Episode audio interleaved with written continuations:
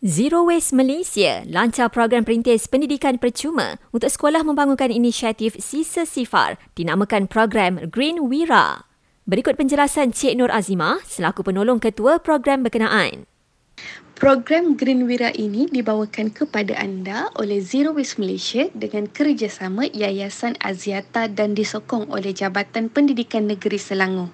Matlamat program Green Wira ialah untuk menggalakkan guru menghasilkan idea untuk menyelesaikan masalah di sekolah mereka, seterusnya memupuk pembangunan sekolah sisa sifar di Malaysia. Ini pula penjelasan lanjut beliau mengapa NGO itu memilih untuk melaksanakan program Green Wira. Berdasarkan maklum balas yang kami terima daripada guru, sisa makanan dan sisa berkaitan makanan seperti bungkusan adalah masalah besar di sekolah. Jadi sempena Hari Kesedaran Antarabangsa mengenai kehilangan makanan dan sisa 2023, mungkin masalah ini boleh menjadi motivasi untuk guru laksanakan inisiatif kelestarian di sekolah bagi mencapai sekolah sisa sifar. Program Green Wira juga bersempena Hari Kesedaran Antarabangsa mengenai kehilangan makanan dan sisa hari ini.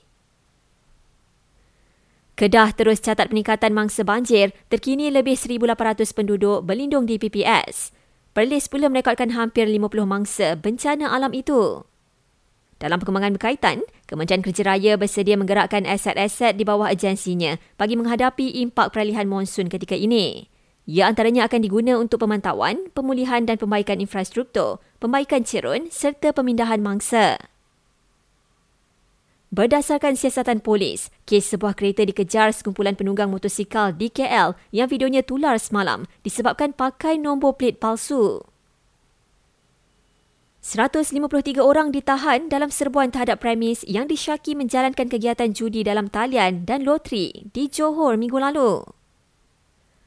Akhir sekali, Batu Muda dan Ceras DKL juga Johan Setia dan Kuala Selangor di Selangor catat bacaan udara tidak sihat pada 8 pagi tadi. Sepanjang minggu ini, jadi pemanggil terpantas dan teka berapa kali perkataan ERA dimainkan untuk menang RM250 dalam ERA On Repeat.